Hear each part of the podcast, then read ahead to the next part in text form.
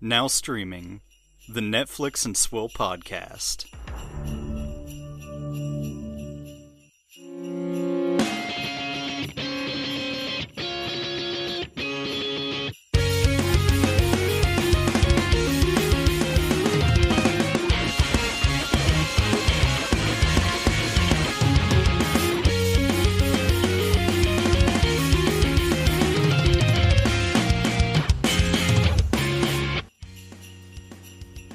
Ho hello and Merry Crimbus. It's uh Krampus Caleb and you're listening to uh, the Netflix and Swill podcast, your source for Christmas time news, reviews, and booze. I'm Krampus. and I'm shockingly not dead after falling several hundred feet and plunging headfirst into a pine tree at Mach 1. She hit that tree really fucking hard. Like, like, and uh, we'll, we'll talk about it when, when we talk about falling for Christmas, but the fucking doctor diagnoses it as a minor concussion. And I'm just like, there's no fucking shot. Not in a million years is that a minor concussion. That is major head trauma that woman severe or suffered. That's uh that's like saying Bill got a minor concussion from, you know, being the hockey goalie and like we all know how his brain works now. I don't I don't think Bill ever got a concussion from hockey. I thought he got like several. No, he no. no the, the, when he got a concussion, did he get a concussion from? Football? yes. When we used to play full contact football with no pads With for no some pads. reason. And so Bill Bill caught a pass, and I I, I vividly remember this because I was standing off on on like one sideline because I was like an outside receiver. Bill caught a pass, and then John Spangler launched his shoulder directly into his head. Like I, I, I shit you not, John Spangler fucking leapt his shoulder into Bill's face. ah, I shit. vividly remember this. Why are any of us still alive? I don't know, uh, but I'll tell you who doesn't remember that, Bill. That's true. And then the only other concussion I remember him getting was when he got punched in the fucking face. Yeah, he got fucking knocked out. Jesus Christ. And then Ben, who was dressed as fucking Mintberry Crunch, tried to fight the dude. No, it wasn't even the dude. It was another. It was the group dude's friend. No, Yeah. they were just random people that watched Bill get punched in the face and then got mouthy about it for some fucking reason. Yeah, it was weird. It was a weird time. It was a weird altercation. This has been college concussions was- with Dan and Caleb. He was about to combine the powers of mint and berry with a satisfying crunch. I can't believe that man with the fucking mint berry crunch was going around trying to fight people. Shablagoo! So that's how we are. uh, you know, the holidays are a great time to, you know, stroll down memory lane. Uh, speaking of strolling down lanes and memories, uh, let's forget memories by drinking alcohol in What's Your Swill? Can we please get some alcohol into my mouth? He hates these cans! Stay away from the can! All right, well, I guess I'll start first. I have eggnog Ooh. uh, because it's because it's Crimbus. I have Evan Williams original Southern eggnog made with Kentucky straight bourbon whiskey, blended whiskey, rum, and brandy. Uh, it's 15% alcohol by volume. My wife finds it repugnant. I think it's delicious. The truth, as so often is the case, is probably somewhere in the middle. I like eggnog. I also like weird shit, though, so who the fuck knows? Creamy. Soft Creamy. and creamy beige. All right, well, uh, last week on the show, you told us, or Tuesday, technically it's not last week, it's fucking five days ago since we recorded. Uh, you told me about this Southern Tier Brewing Company frosted sugar cookie beer. Yeah. Are you sure it's not Great Lakes? Yeah. Like Bill's going to insist that it's Great Lakes because of his multiple concussions. so yeah, so Bill in our in our private chat's like, Caleb, I had your Great Lakes frosted sugar cookie. I'm just like, there's no way it tastes like frosted sugar cookie if it's from Great Lakes Brewing Company because their their fucking water and beer all taste like the Great Lakes. I've never hated a brewing company more than Great Lakes Brewing Company. They pretend that they're like a craft brewery, but in reality, they're like Miller Lite level. At least fucking Anheuser Busch knows what they are. well, all right. Uh, anyway, Anyway, uh, so I got uh, I was looking for the Southern Tier Brewing Company's Frost Sugar Cookie. Couldn't find it at the store, so I picked up what I have. But as an addendum, last night, not a great night for me. Uh, get more into it on the on the main show. But go to the store, go to the beer aisle, and I see it. There's the box. It's the last one. It is Southern Tier Brewing Company's Frosted Sugar Cookie. However, as I approach, I discover that there's already been a bottle removed from the four pack. yeah, it comes in a pack of four, and you sh- sent me a picture of a box that had three bottles in it. Honestly, I probably would have taken out one more bottle and stuck it in my pocket, or taken a bottle of something else and put it in it, and then Yeah. paid for it. I, I thought about it, but I was just like, the the universe just is, does not want me to be happy, so I'm I'm fine with just leaving it the way it is. So uh, instead, today I am drinking as I shotgun uh, put down a, a can or a bottle or a glass or whatever this is. The Raleigh Brewing Company's Holiday Bash Spice Winter Warmer. It is malty and spiced. It is 6.6 alcohol by volume. Happy holidays! Rather than making a traditional harvest or Christmas beer for our holiday offering, we kept things fresh by combining a winter warmer ale with traditional fall spices to create a festive ale that can be enjoyed by be enjoyed at any bash, no matter the holiday. There is no punctuation in that fucking sentence, and it drives me insane. This deeply complex beer has notes of pumpkin pie, mulled cider, hazelnuts, toast, sugar toast, Hmm. sugar cookies, and chocolate. Toast? Uh, okay. Uh, it's fine. It, it is What's the. IBUs? Uh oh, I fucking looked it up last night on the the because I was I was like, what even is this beer? And it's, I think it's like IBU. 19 IBU. Oh my god, she was drinking a beer. She was just reading the label. Uh, I think it's like ni- 17 or 19 IBUs. You guys can look it up online. I think I think the Raleigh Brewing Company puts it online, but not on the cans because they're not that pretentious, I guess. Uh, but yeah, it's malty. It's a little spiced. It's fine. I have a whole six pack of it, and I'll it'll be fine to drink. It's just you know, not great. I want I want my fucking frosted sugar cookie. I want it for you. At this point, I deserve it. All right. Uh, speaking of deserving things, uh, it's Christmas time, and uh, for being on the naughty list, we decided to punish ourselves uh, by watching a bunch of Christmas content and then talking about it. That is correct. Uh, you you can hear the sleigh bells jingling, ring ting tingling too. Come on, it's lovely weather for uh, movie review together with you, Dan. That's man, that's off the cuff too. We're so good. Why do we do this for free? I don't know, right? Give us money. If you're listening to this podcast and you haven't given us money, do it. That's probably true. Uh, the first thing we watched of three things, uh, we wanted to talk about this first because it's the most boringest one. It's called The Noel Diary. The Noel Diary is a comedy drama romance movie. It's a 6.1 out of 10 on IMDb. Six point Uh. What? I'm just remarking at the two Yeah. things that are most surprising to me, which is that they consider it a comedy, and that's a 6.1 out of 10 on IMDb. Yeah. Fuck you, tall girl. Uh, this is the story of a man who returns home on Christmas to settle his estranged mother's estate. Once there, he discovers a diary that holds many secrets to his own past and the past of a beautiful young woman on a mysterious journey of her own. Take this diary. It's very powerful.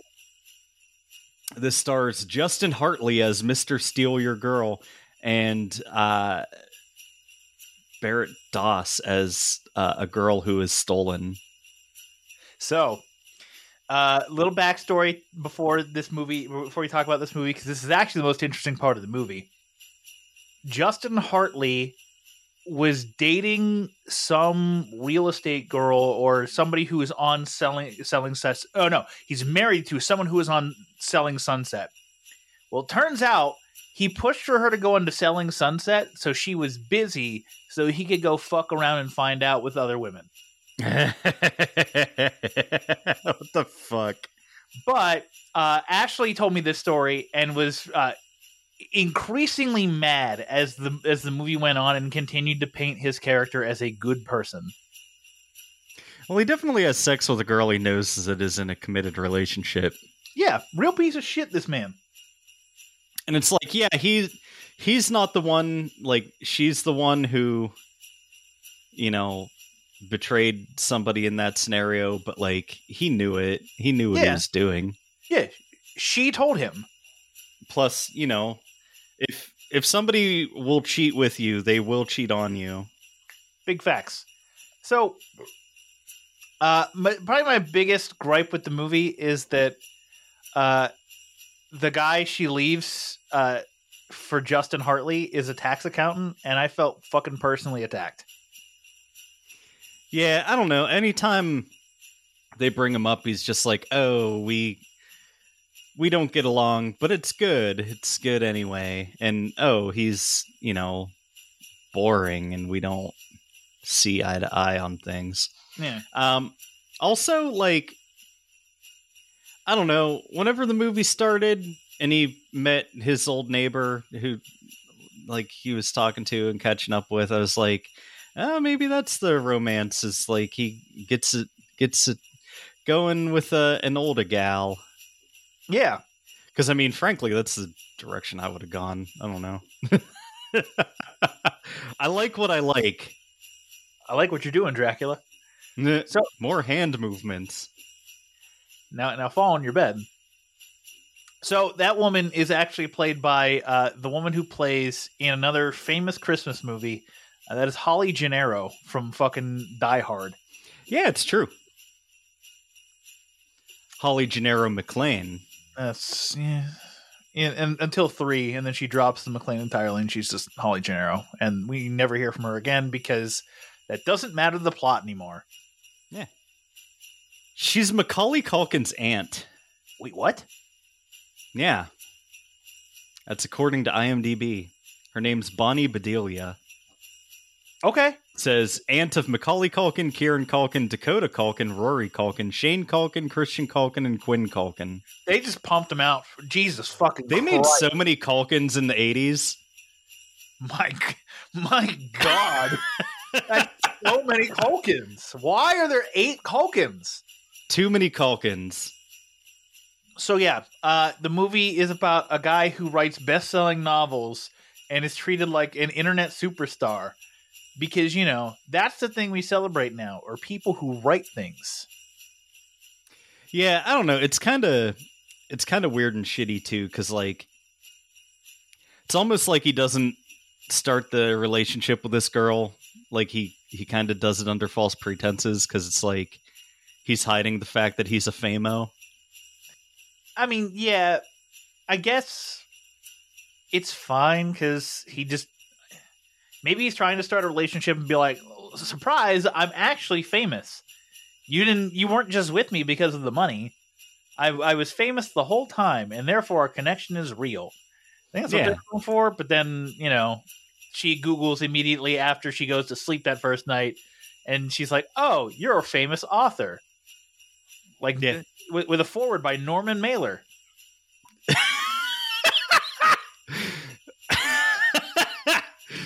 You're fucking stupid. Um, I guess we'll talk about the actual plot.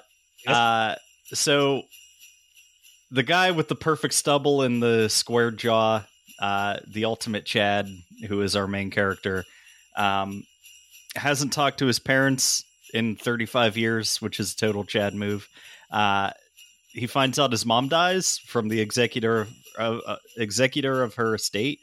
Yep. And he's like, "Oh, I'll go clean out her house." Uh, but she was a hoarder, and you know, so it's going to take him some time. Uh, there's uh, a weird woman in a pink raincoat who stands in the rain across the street, staring at him. uh, which of course is going to be his love interest and not a knife killer. You sure about that? Yeah. Um he finds out that like she was adopted because her parents didn't even love her. Um so she, she's looking for her birth mother. And like her birth mother she found out used to be uh like a live-in nanny for this spoiled rich wasp. Uh Yeah. so she's like, "Hey, I don't suppose your mother would have kept anything that that might point me towards my birth mother." And he was like, "Good news, my mother kept everything." Uh, so they find this diary that you know it's is from her mother. It's like you know. I'm 17 years old and I'm pregnant as fuck. My parents kicked me out of the house and I had to go be a nanny to these kids. Mhm. Uh, so they're trying to figure out what happened there.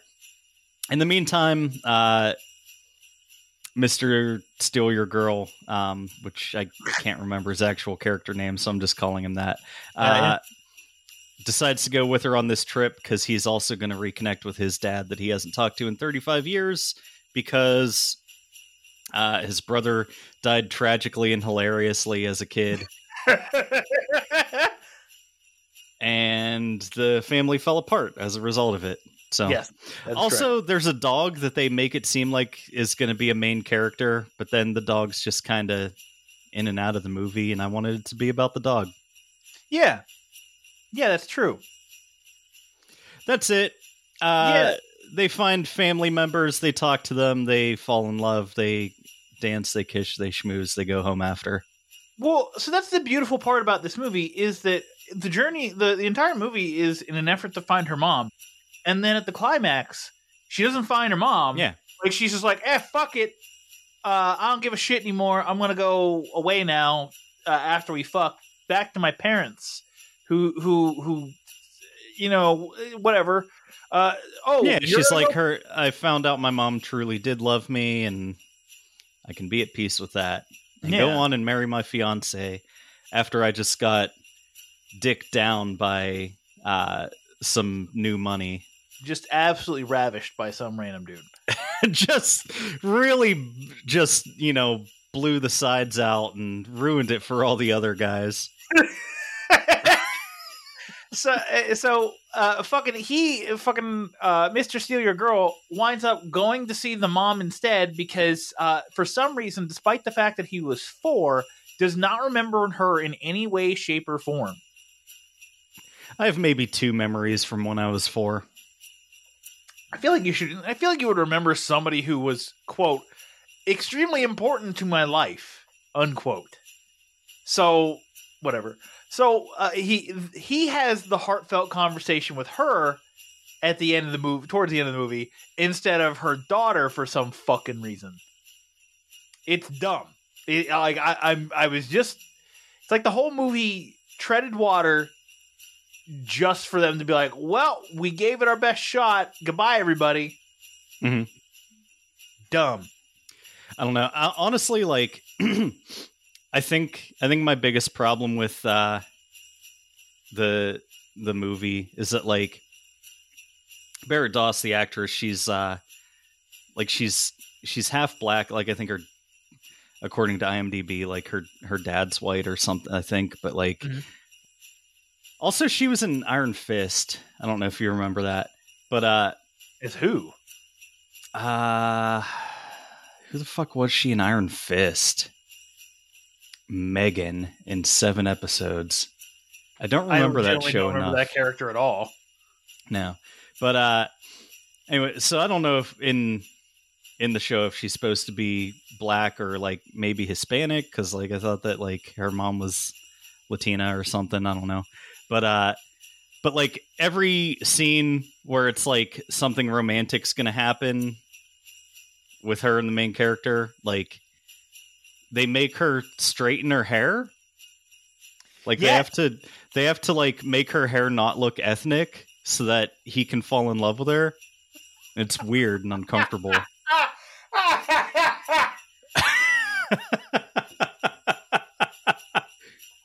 Holy fuck. Uh yeah, I, I noticed that like when, whenever they have the the definitely not romantic dinner date in the hotel room, Yeah. it's just like, oh, her hair's straightened. Well, she's definitely getting fucked tonight. Yeah, like they have to make you presentable for the white folk. Fucking Christ.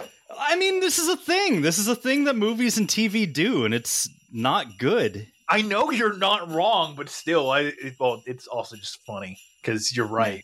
I mean, I'm being blunt about it, but Yes. fuck. Fucking hell. But yeah, uh, I I just love that you know she gets dick down and then wakes up and then it's just like, oh well, this was a mistake, and then just runs away. It's like I don't want to meet my mom anymore. I'm good.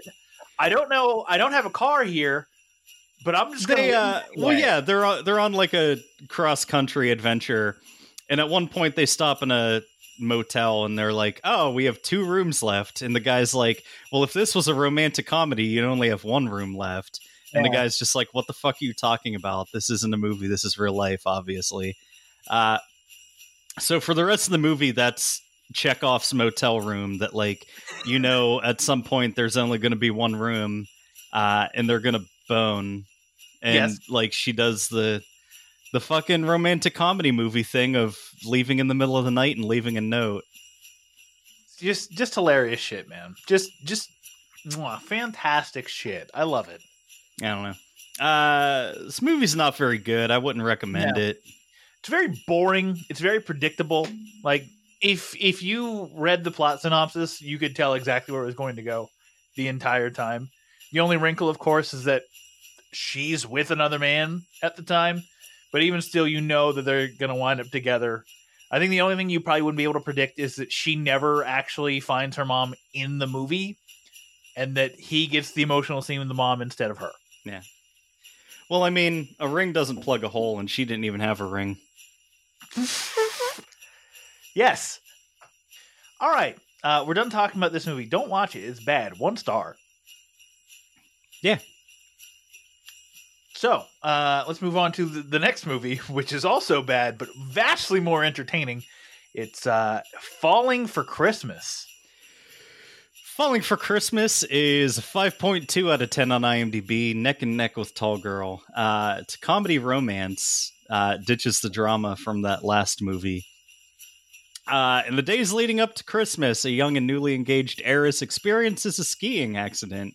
After being diagnosed with amnesia, she finds herself in the care of the, the handsome lodge owner and his daughter. Uh, stars Lindsay Lohan and Cord Overstreet, uh, which is a man's real name. Uh, he was on Glee. He played a person that they called Trouty Mouth, Yes, that's true. uh, which is terrible. Uh, and also her boyfriend, fiance, kind of, uh, is played by George Young. He's a giant tit who turns out to be secretly the best character in the movie. I mean, sh- sure. Once once it becomes like you know his survivalist like oh i've got to you know trek across the wilderness like that character became very good to me Well, yes, that's when that character became good. But like outside of the wilderness, that character doesn't fucking work because he's completely insufferable yeah. uh except at at the end with what happens which like uh was great Yes. So uh, I I brought it up at the beginning of the show where I said there's just no fucking way that Lindsay Lohan is alive or at the very least doesn't have severe brain trauma after the fall she fucking took from the top of the mountain into a fucking pine tree. yeah it was basically like a fucking um like hot rod falling down the mountain Yeah. at the end of it, she just like fucking full on domes into a probably an eight inch across like fucking pine tree. yeah. Well, And it's not like she like glanced off of it, which probably would fuck her up even more. And I more. mean, it is a Full pine tree, which is a softwood and coniferous, but it still hards and mades of wood. Uh-huh. This is a j- joke from uh, Letterkenny. I got it.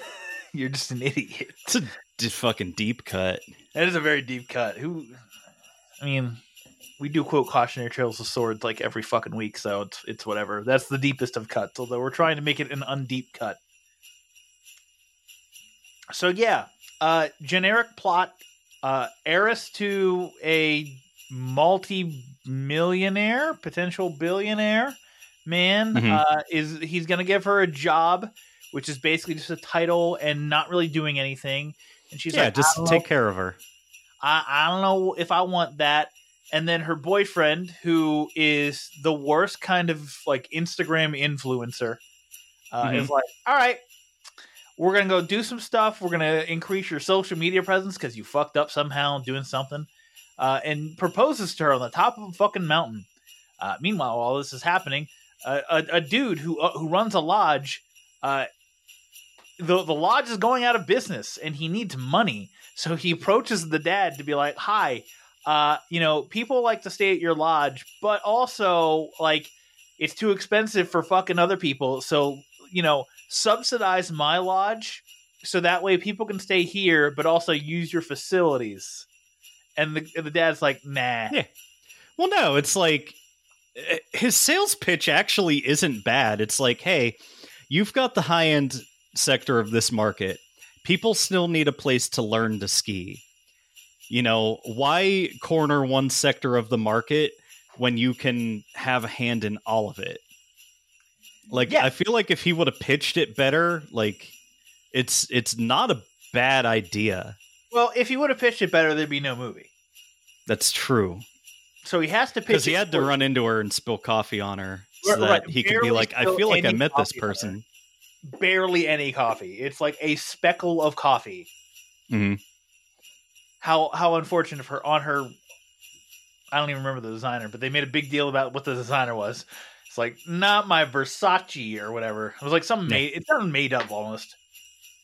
Yeah. So yeah, they uh, she falls down the mountain. Uh, Cord Overstreet, the the owner of the fucking lodge, comes across her body and is like, he's he's he's pulling two people in a sleigh, and the one the one dude's like, "Is it a dead body? 'Cause I didn't sign up for a dead body." If if it's if it's a dead body, you have to tell us. Otherwise, it's entrapment. So uh, they take her to the hospital, and the doctor's like, "Yeah, she just has a minor concussion." And it's just like, the fuck are you talking about? First off, I'm a Pittsburgh Penguins fan. I was a Pittsburgh Penguins fan during the late 2000s slash early 10s, and that is when Sidney Crosby was concussed, and they told me it was a minor concussion, and he proceeded to then sit out for the next year and a half. So as as somebody who has felt deep pain in his body over someone saying something was a minor concussion, there are no minor concussions. You have no idea what you're fucking talking about. Yeah, you have a limited number of times that your brain can hit the inside of your skull before you just die. Yes. Please see, not another teen movie. Yeah. I really want Tad's coat. He has a white and black checkerboard like fur winter coat. It's the most pretentious, stupid thing. It really is. Yeah. Also, he fails to keep her from falling off the mountain because her ring's too big, which they reference constantly. Um, so it just slides right off her finger when he tries to grab onto her. Just slides right off. Yeah. So She's at the hospital. She's like, I can't remember who I am, but why has nobody come to claim me? Uh, and it's because you know nobody, nobody truly loves her. Well that and also she's told the hotel staff don't fucking bug me. Yeah. Uh, so Cord Overstreet, which is his actual birth name, his given Christian name is Cord Overstreet. Uh, he takes her to his shitty rundown lodge, which actually looks much nicer than the high end one. And it's like, well, if you're having money troubles, like maybe sell off some of this shit because it's just lavishly furnished Yeah. um and like decorated to the nines and you know Like it's Uh, a very Christmassy looking lodge, and it's just like you. How did you finance all of this shit? Like this is like hundreds of thousands of dollars worth of shit you have here for some reason. That's true. Uh, so he he takes her in. It's like you can stay here. Um, there's a there's a very funny raccoon puppet who's in the movie for about half a second and then never comes back. Yeah. Uh, that scares Lindsay Lohan very bad. And yeah, she just stays there while she's trying to figure out who she is. And she's like, why can't I do anything? Like, she's trying to make a bed. She's trying to, like, help out, gather firewood and stuff. Uh, she's holding an armload of firewood and falls down some stairs and launches the firewood up into the air, and it all lands on her, uh, which leads to her second major head trauma of the movie. Yeah, uh, it's it's it's funny. It's all improvised. It's very funny. She just she just can't do anything because she's a spoiled princess. But like she says, she can't remember anything. But then like she is talking to Cord Overstreet's daughter, and she's like, "Well, as my mom always said, uh, if you come into a tangle, then." Eat some ass or something. I, I don't know what she fucking says, but she says something, and she attributes it to her mom, and it's like, what? How do you fucking remember that if you can't remember anything? How do you know your mom even said that? because because a neuron sparked in her brain and she remembered it. She gets like little fragments and stuff here and there, but Yeah, and then like I don't know the the girl's like, well, if you don't remember your name, like you can use the name of one of my stuffed animals. Like this is Fluffy, and this is Bing Bong, and this is Gooble Glop, and this is Sarah. And she's like, oh, I'll take Sarah, but her real name's Sierra. So- yeah. It's really close. It's like she should have been.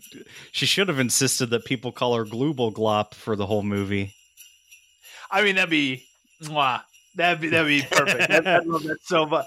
Like, Or she could be like, I kind of like Sarah. Or no, we'll do Fuzzy Bumpkins.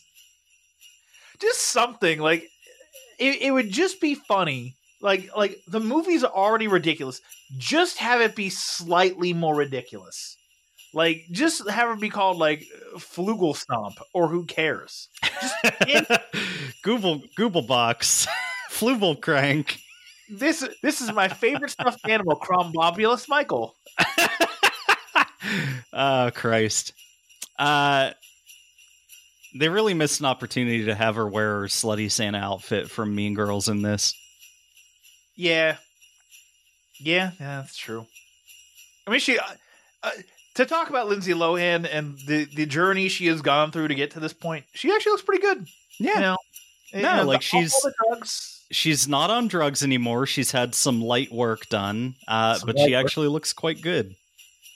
Very obvious cheek fillers, but even still, Yeah, Fine, top lip is is like you know botoxed into an expressionless mask, but it's fine. You're allowed, especially after you've done as many drugs as she has. You can spend your money on other things yeah, like Magic the Gathering cards. yeah, no, she's a handsome woman. Yeah. Uh, so I don't know. Uh, apparently, there's a there's a guy who looks like Santa, and he's supposed to actually be So- Santa. Yeah, so this is the secret mythology in this movie is that Christmas magic is real. yeah. So Santa shows up, and he's just like, "Yo, dog, here's this here's this fucking snow globe." Yeah. For some reason, I don't know what purpose the snow globe serves, but it's there. He also he also makes Avi's Christmas wish uh, fly off of the tree and to the North Pole, I guess. Sure. Yeah. The, yeah. Who, who knows where it goes? It just goes somewhere. Uh, definitely not into the ground where somebody wads it up and spits gum into it. Uh, so yeah. Oh, we we've forgotten to talk about Tad and his uh fucking you know naked and afraid adventure, except Yeah. his clothes. Oh, uh, the first time we see Tad, he's pulling a, a car with a trailer containing a snowmobile up in front of the hotel. And instead of parking and letting the valet park it for him, uh, he almost runs over the valet and is like beeping, like, you have to move so you can park like within six inches of the sliding front door of the hotel. Which is a great introduction to him. Yeah. The and and my my favorite part is when Tad leaves. Uh, the the same like concierge at the, at the front has his foot run over by the fucking trailer because he didn't learn his lesson the first time to just avoid this man when he's driving and just Uh-huh. back the fuck away. Yeah. Uh, so Lindsay Lohan falls down one side of the mountain. Mhm. Uh, Tad tries to, you know, get out, get help, whatever. Um, and you know he's trying to use the GPS on his phone. He's like, "What kind of mountain doesn't have a cell tower?" Because the GPS doesn't work. yes. Uh, and then you know he uses all of his battery trying to make a survival blog video, uh, and it's just you know wandering the wilderness. Uh, comes across a hut where a guy's ice fishing, uh, and you know just doesn't knock, just forces entry. The guy freaks out, throws a box full of lures at his face, uh, and then he's just like peppered with lures and has like a fishing lure through his eyebrow and shit. yeah. He's lucky that man doesn't uh, practice his Second Amendment right to just shoot whoever the fuck he wants. Yeah. Especially because, like, he's poaching. He doesn't have a license for the fish that he's harvesting. So, um, you know, could have been packing heat. Could have just, you know, dumped the body in a snowbank. Yeah, or, or shoved him in in the uh the fucking uh, ice, uh, like under the Yeah. pond or lake where he's fishing. Just jam it in the ice hole. Uh, so I don't know. The movie goes predictably. They fall like Lindsay Lohan and Cord uh, Cord Yeah. Overstreet fall in love. Yeah, That's there's a- right? There's a part where he plays guitar because we have to be reminded that he plays guitar because he got cast in the movie and he was like, "Hey, did you know that I play guitar? I was born in Nashville." Uh, you can read about it on my IMDb page when you're trying to find out that Cord Overstreet is actually my honest to god Christian name. yeah. So uh, so they fall in love. Uh, we find out more backstory that like Yeah. Cord Overstreet's wife died. They're they're falling in love. Yeah. Oh God, it is a lodge, so it's technically it's a, it's a kind of in. I hate you. Why? Why did you say that? Don't do that to me. So they they fall in love. Uh, they uh, begin. Lin- Lindsay Lohan's like, "Yo, we have a, there's a bunch of guests who stayed here before. Why don't we invite all of them back, and then they can give us more money." So that way you can fund your dream of having this lodge remain forever for some reason. And uh, it's at this time that everybody who's mildly competent, aka her dad, uh, shows up and is like, "Why haven't Why haven't you seen my daughter in the last four days? What's wrong with you? Have you done anything to locate her? No. All right. Well, then I'm going to do all the things and tell you how all the things to do." And they locate her at the the lodge, and uh, they're like, "Oh, it's Sierra. She's here." And then she sees Tad and sees how insufferable she that he is, and then goes, "Well, maybe I don't want this life," and fucks off back to Cord Overstreet. Yeah.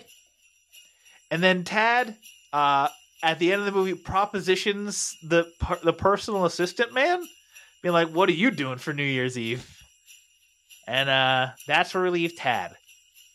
Yeah, I don't know. Aside from the the actual existence of Santa Claus, like everything in this movie was it's pretty predictable. Uh, Yeah. I don't know.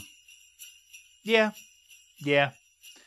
Uh, in fact, the the only thing that uh, I didn't predict that happened during this movie was uh, I I kind of loved it.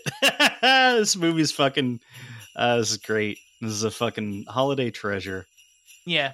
Uh it's it's bad. I think it's enjoyably bad in parts. There's other parts where like, you know, it's it's Cord Street and fucking Lindsay Lohan falling in love and it's just like, ah, who cares? This is dumb. Falling in love. Yes. Uh, the the the parts that are the best are when uh, Tad and Ralph are uh, wilderness living uh, on their own. Uh, those parts make the movie. I wish there was more of those parts, but unfortunately that didn't happen. But it's enjoyable Yeah. enough.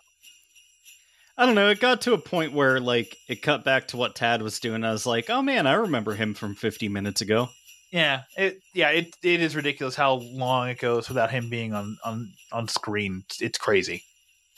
So I don't know. This is better. I don't. I don't love it. Like it's not like the greatest thing I've ever seen. It's not like amazing, but I think it's one of those movies that I would revisit with like the boys and just watch and laugh at the whole time, as opposed to the Noel Diary, which I never want to see again in my entire life. So yeah, uh, falling for Christmas. Uh, three stars, two and a half stars, I'm two. two, Yeah, two and a half. two and a half. All right. Uh, last thing we watched was Who Killed Santa? A Murderville Christmas Murder Mystery. Yeah. Yeah. Uh, Who Killed Santa is uh, a comedy crime mystery.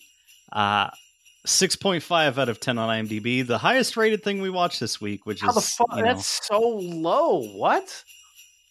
uh, it's at least nice that it's the highest rated, I guess. Yeah, fine. So, Who Killed Santa is the story about Terry Seattle trying to solve the murder of Santa from Game of Thrones. Our detective is back with a critical case, along with two celebrity guests, asterisk. Uh, he's on a mission to solve Who Killed Santa, but the catch Jason Bateman and Maya Rudolph aren't given the script. They have no clue what's about to happen. Uh, that's the premise of Murderville. Dan, what did you think? So, uh, we're not going to get. Uh, I actually will be putting a spoiler thing in here because I think uh, who who show who the final celebrity guest is is uh, a very good spoiler. Uh, it's also I, I don't like that that celebrity very much, but their role in it is kind of note perfect Yeah. with what they do. Also, there's other ones that just show up randomly. Yes. Like Marshawn Lynch is back reprising his role from the Murderville series. Uh, you know, just randomly. He Uh, he shows up. Presumably, he didn't have anything else to do. Well, that he just does comedies now. Like that, if you just look at his career, like his acting career, that's it. That's all he does is comedies, and like no, like he doesn't get signed to football teams anymore. He's too old. He's thirty six. He's a running back, so he's you know uh, useless. Yeah, an NFL career is typically five to seven years. Yeah, and he had that, so good for him. But uh, so the the Bateman Arnett sh- dynamic and shtick really worked. Obviously, I mean, Arrested Development. Mhm. It, it was it was kind of like watching that where Arnett is over the top and Jason Bateman is the straight man, but also extremely sarcastic. I feel like Will Arnett was like really happy to you know be in charge of Bateman for once. Yeah.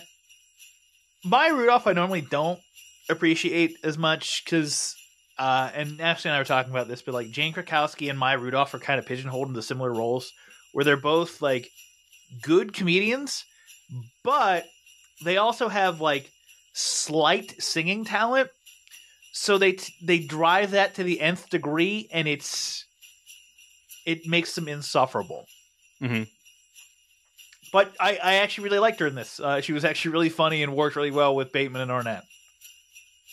Um, I just realized that uh, the Santa who was murdered is uh, Sean Hayes from Will and Grace. I had Well- no idea. They said they do say that at the beginning. It, it, like I think Bateman looks down. and is like, "Is that Sean Hayes? What do you have Sean Hayes here for?" well, yeah, but they're they keep calling. They're like, no, it's Johnny Blaze. So it's like, oh, it's Johnny Blaze. no, Ghost Rider. So yeah, uh, Bateman gets the first twenty minutes, and uh, during that time, he's asked to try to resuscitate Santa. And Sean Hayes thinks that's the fucking funniest thing he's ever seen. Is that Yeah. Jason Bateman is That's- willing to put his lips on his lip? That's the thing is the corpse won't stop laughing the whole time. which is great. Uh, I love that. You know, in in like SNL, there's there's times where it's fine, but there are other times where it's like, all right, Jimmy Fallon, stop fucking laughing. But I found it extremely funny every time that like somebody does something to Sean Hayes and he just finds it to be the funniest fucking thing that's ever happened. hmm So the first person they interview for the crime is uh, the sports reporter, And at one point, the sports reporter pretends that he's an athlete and strips down to nothing but a towel. Yeah, And then eventually, and then he's just the got his penis out. and fucking Bateman's trying to interview this man with his fucking dick out. It's so funny. Yeah, well, And he's just he's just hanging dong. Arnett's fucking losing his mind in the background. like he does this thing where he has his mustache, so it kind of looks like he's stroking his mustache, but he's also like pinching his lips to prevent himself from just busting out laughing. Yeah. it it's once you notice it the first time, it's extremely funny to catch it every time he does it. Oh yeah, no, and and Will Arnett like comes way closer to breaking character in this than he does in the actual Murderville series, which makes it way funnier. Yeah, Um, Like, especially because like honestly like you're not you're not like big into Maya Rudolph. Like I think she's hysterical. Like I think she's she does like some some solid improv work in this. Oh, Uh, yeah, there's no. like the part where they're like trying to interview a suspect, and it's like, no, we got it. we got to do good cop, bad cop. Well, now we got to do like French cop, Austrian cop, uh, and now we got to do like alien cop, robot cop. it's like, uh, you know, just like keep them on their toes, keep them guessing. Uh, Yeah. So like Patrick Bateman can only speak in beeps. Patrick Bateman, Jason Bateman, American Psycho, not Patrick not the killer. Yeah. Well, I the- always the do that. killing. It's fine. I like that. That's where that's the spot where she won me over. Uh, although they do have her do singing cop, and I just was like, oh, please no. Not. But yeah, during that set, like that sequence is fucking hilarious, and they don't show the girl sitting in the chair at all because I'm assuming she's just losing her fucking mind, just like trying not to laugh at these two being absolutely ridiculous. Yeah. I don't know. The robot cop got me. And he's like, you, you, where were you at the time? He's like, no, you can only know, beep. only beeps. beep, boop, beep, bop, beep, bop. uh, shit. Uh, so the way they do this is like, like Patrick Bateman's there from the beginning. Patrick, god damn it, Jason Bateman is there from the beginning. I need to quit doing that. Um, Well, Caleb, I'd So, really like- appreciate it if you stop saying Jason Bateman is me. No, this is Patrick Bateman. Dear God, his business card has a watermark. So Jason Bateman is there from the beginning and, and witnesses the crime and everything and like kind of knows the whole thing and, and helps interview the first suspect. So after they interview the first suspect of three, uh, that's when Maya Rudolph gets introduced. Uh, so she only knows enough about the crime as what because uh, Will Arnett's like, we're in a hurry, so just explain it to her real quick. You've got 30 seconds. So, as much as Jason Bateman can say in 30 seconds is what Maya Rudolph actually knows about the case, and then they immediately go to interview the second suspect, it's great. So, the whole time, great. she just has no context for anything. So yeah, uh, and then there's a slapsticky bit where uh, there's so there's orphans. There's been orphans here this whole time. They're waiting for Santa to give out gifts, and they want to sit on Santa's lap. Well, Santa's remember is dead uh, because he's been murdered via uh, sharpened to a point peppermint cane. Uh, and the only way they could have ever sharpened it to that kind of point is if they licked the peppermint. yeah. So uh so they take the corpse corpse of Sean Hayes, plop him in a chair and attach like poles to his arms to move him around. And they have Maya Rudolph and Jason Bateman do the voice of Santa. So the kids, so the so the kids aren't like freaked out, like, oh, there's a dead Santa here. And Sean Hayes doesn't have his beard on the entire time. So one of the kids is like, Santa, where's your beard? And fucking Jason Bateman goes, I just don't have one. It's I, I have alopecia. Ah, Christ. uh, Oh my god. And then uh the the part that probably loses me the most is when they go upstairs to the VIP room. Uh, that part was just improv stupidity. What a what a trip. All right, and here's the spoiler tag. Uh, if you if you don't want to be spoiled by who the who the final celebrity guest is, Let me just play the ending for you. No, no, I don't want to see how it ends. Okay, I could describe it. Um, imagine you're in a room. No, no, like- no, no, no, I don't want to know how it ends. I haven't seen the Uh, beginning. yeah, yet. but the ending is awesome. So if I could just Son play of the bitch, this is what you always do. You always spoil stuff Uh, for me. no, I don't. And if I could just play the ending for you real quick, then we'll discuss that. Motherfucker, you always spoil everything before I get a chance to see Okay, you sound like a crazy person right now. Yeah, so they they interview all three people in typical Murderville fashion. Uh, they're ready to solve the crime, and Terry Seattle's like, "Wait, we've got one more person to help us solve this." Uh, it's Pete Davidson, uh, and he walks in. They don't tell him anything, and it's like all three of you have to vote on who you think is the killer. yeah, And, and Pete Davidson's just like, "Are you fucking kidding?" Because like, I don't know, I don't know what the case is. So so so Maya Rudolph goes first, and she gives uh, her present, which is how you denote who who is the killer Mhm. uh, by giving them a present. She gives the present to not any of the three murder suspects, but to the mayor. Yep. And the mayor's flabbergasted and also trying not to lose it because she finds it fucking hilarious. uh, Jason Bateman, who I definitely think knew the answer, but wanted to just match energy with everybody else, fucking put the present down next to Sean Hayes and was like, he killed, he killed it. himself. It was a suicide. uh, Pete Davidson fucking gives his present to Will Arnett. it's like uh, it was an inside job. So they had three chances to guess the right killer. They didn't guess any of the potential suspects, uh, Which, which is uh, fucking hysterical. Fantastic, beautiful, beautiful ending. Uh, it doesn't matter. It turns out to be the sports reporter because he owed fucking Johnny Blaze nine million dollars through golf somehow. Uh, whatever. Uh, and then uh, it turns out they have a, that he had an accomplice who is the gift wrapping woman who couldn't keep, quit from screaming, uh, and she wraps a bomb in in a present. Yeah. So So, so, they have they to try to defuse a bomb. And Pete Davidson's like trying to defuse the bomb. He's like, "Well, in the movies, it's the it's the blue wire or whatever." And he just like goes to yank it out, and Willard Arnett's like, "No, no, no, we have to like." he's just like laughing because he's like he already pulled the wire loose, but he they have to No, like no. keep up He- He, didn't pretenses. pull one wire loose. He pulled every single wire out. yep.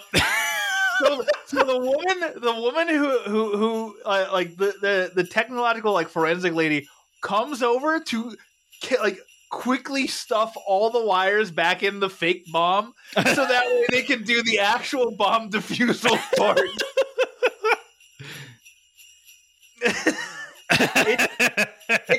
the ending of this of this special is fucking chaos.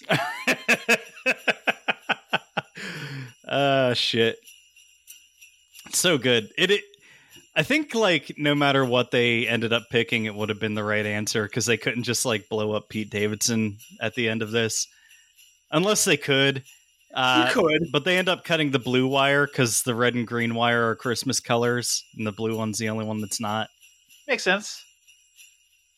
i don't know if that's the right answer but that's the one they arrive at and do That, that's the one they chose, and they're just like, "Yep, this is the answer. You got it. Good job. The bomb didn't kill us." Ah christ What a time! Just fantastic. I, I I loved it. Uh, and then, of course, Terry at the end, uh, as Santa driving his car, and then he's like, "Oh, there's a gift left. It says it's just Terry from Santa. It's the noise canceling headphones." And then he puts on the noise canceling headphones, and it turns out one of the orphans is also named Terry, and they were supposed to be for him. And the kid's like, "Well, I guess Santa didn't want me to have any noise canceling headphones this year." yeah And now that kid's gonna be a murderer. Yeah. I guess I'll just continue having dead parents and no present from Santa.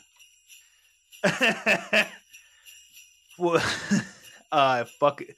I love this special so much. It was it was so much fun. And uh, if Murderville gets canceled, it's everybody who's di- who didn't watch its fault. Uh, please, for the love of all that is good in the world, don't let this show be canceled. Yeah, please help. Please help. Please watch the show. It's only 52 minutes. And the last 10 are pure chaos. All right. Uh, well, happy holidays, Dan. We did Happy it again. holidays.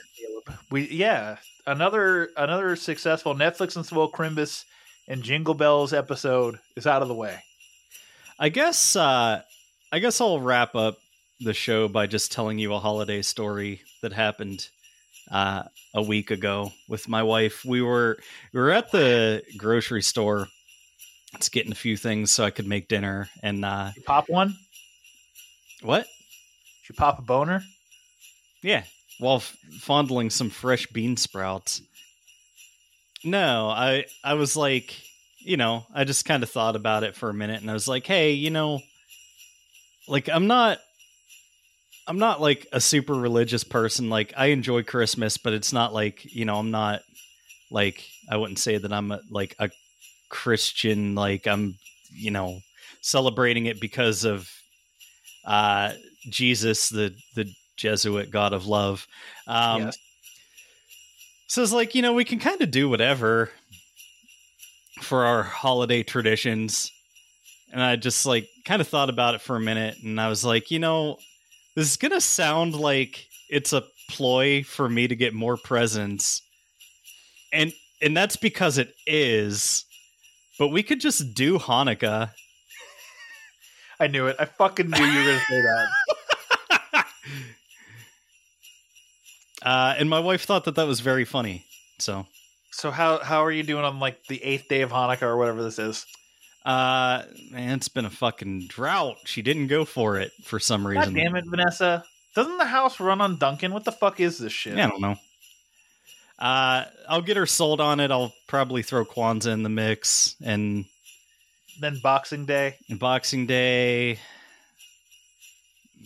She can punch me in the face. Yeah, it's fair. Domestic abuse is always allowed on Boxing Day.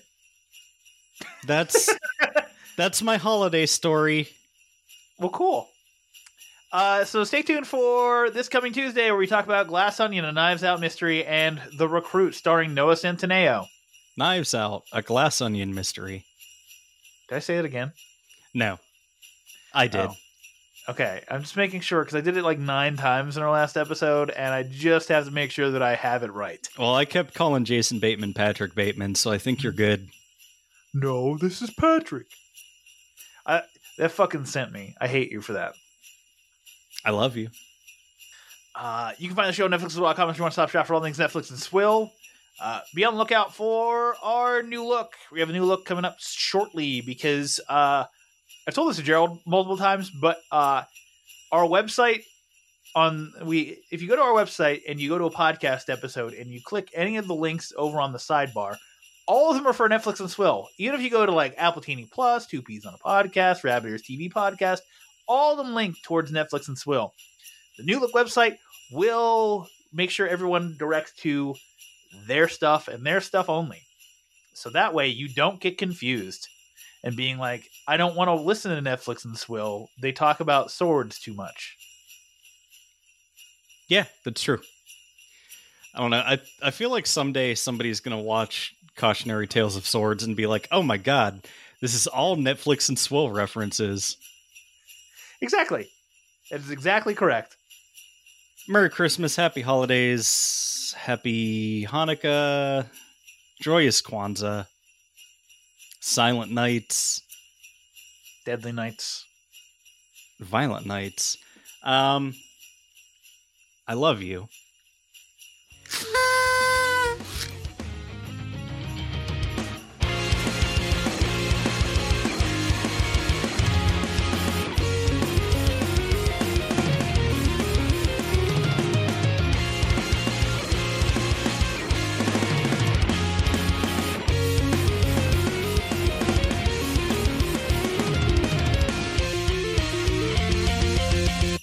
Netflix and Swill is an independent podcast.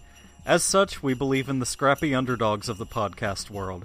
If you're an indie podcast and would like us to run your promo on our show, please contact us. The little guys need to stick together. If you enjoy what we're doing, please consider leaving us a review on Apple Podcasts and telling a friend. The more we grow, the better the show will be. Thank you for being part of the Netflix and Swill family.